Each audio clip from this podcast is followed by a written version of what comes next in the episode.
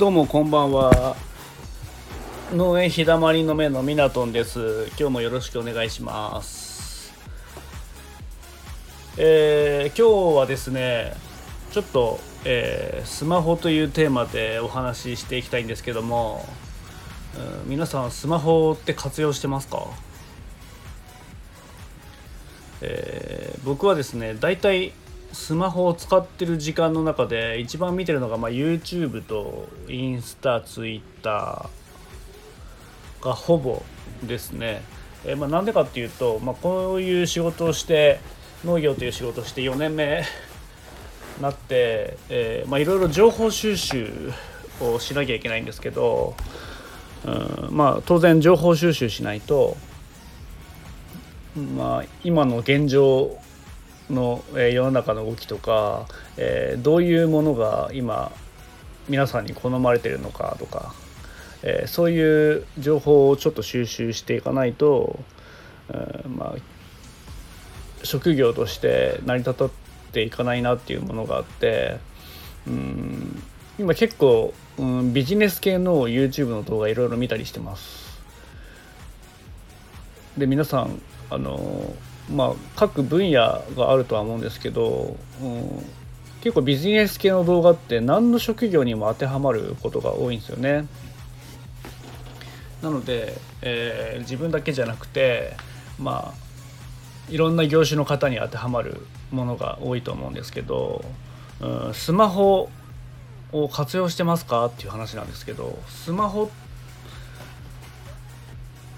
なんかフルに活用していかないといけない時代なんだなっていうふうに感じます。えー、皆さん SNS、えー、スタイフやってる方は結構みんな SNS やってる方が多いんですけど、えー、自分の場合も、まあ、農業をまず知ってもらおうっていう形で、えー、インスタとツイッター始めたんですけどあの人ってやっぱ何でも見ないとわからない自分も情報収集してるように、えーと、発信してる人がいてやっと、え情報収集する人も出てくるわけで、えー、なので自分も情報を発信していかないとまず農業の魅力ってものも伝わらないし、えー、自分個人私が何を考えてるかっていうのも、えー、結局わからないんですよね。えーでそれをなお分かりやすくするために、えー、まあ、スマホを使って、えー、情報発信しているっていうとこです。で当然あの SNS が一番今の時代、えー、情報発信しやすいし、え何より簡単に投稿できるってものが一番大きいかなというふうに思ってます。で、え自分の場合農作業してるんでえ、普通の会社員と違うんでスマホをいじれる時間がものすごくあるんですよね。なので、えー、例えば今日なんて、えー、里芋の選別作業をしたんですけどそういう時間も常に作業しながら、えー、例えば YouTube を流して、えまあ、画面を見なくてもラジオ形式で聞いたりとか、え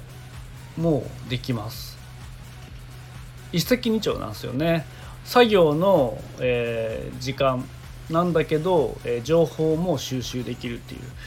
で最近ちょっとよく思うんですけど、うん、時間の有効活用じゃないですけど、うん、別に何かをやるのは一つのことに限らず、えー、作業しながらでもできることってその隙間時間をうまく活用するようにしてるんですよね。時間を今まで結構時間ってそんな気にしてなかったんですけど、えー、最近やっぱり時間を気にするようになってなんでかっていうと同じ、えー、時間を過ぎてるのに、うん、できることもやらないのはもったいないなっていうふうに思っててでそのできる時間をどんどんどんどん凝縮して詰めることによって自分の知識も上がるし、えー、こういうふうに情報発信をするようにもできるっていうふうに、えーやっと最近気づいてまあ遅いんですけど気づいて、えー、それがだんだん癖づいてきてますね最近は。あの今まではなんとなくみたいな感覚でやったんですけどもう知らない間にもう スマホいじってみたいな、えいう生活が続いてます。うん、で旗から見るとスマホで何いつもスマホばっか見てんのとか、えー、中には思う人いるんですけど、うん、その分自分は勉強してるし、えー、これから情報発信するにあたって皆さんに分かりやすく、えー、どういったら分かりやすく伝えられるのかなっていうところも、え吸収できるようになってるんですよね。でこのスタイフを始めるきっかけになったのも、え YouTube を見ててたまたま、うんと、同じ農業者さんの YouTube を見た時にこのスタイフ始めましたっていう動画を見て始めたでこういうう情報を発信できるきっかけにもなってるし実際に。なのでそういう時間をもっと有効に活用していきたいなっていうふうに思ってます。でスマホって言ってもなかなかあの触れない時間が多い人、まあ、特に会社員の方どこか勤めてて、まあ、営業中だったり、えー、仕事中はスマホを使えませんよって人がいると思うんですけど、うん、例えば休憩時間に10分15分スマホ見るだけでも、えー、全然違います。例えばあのまあ、友達だったり上司部下だったりのやり取りの時間に費やすっていう人もいるんですけど、まず自分が何を、優先的に、していかなければいけないかってことを考えた時に自分の場合はま情報収集が優先なんで例えば LINE とか、えー、来て、えー、うん今すぐ返さなきゃいけないってものはすぐ返すんですけどうん、まだ、えー、急いで返さなくていいという時は、え、逆に情報収集の時間に使ったりして、えー、隙間時間に、えそういうものを返したり、えしてます。それだけ、まあ、自分の中での優先順位としては情報収集が今一番ですね。なので、え必然的に、えそういう生活スタイルになってるというかなかなかあの勉強とかいう言葉だけ聞くと難しいように見えるんですけど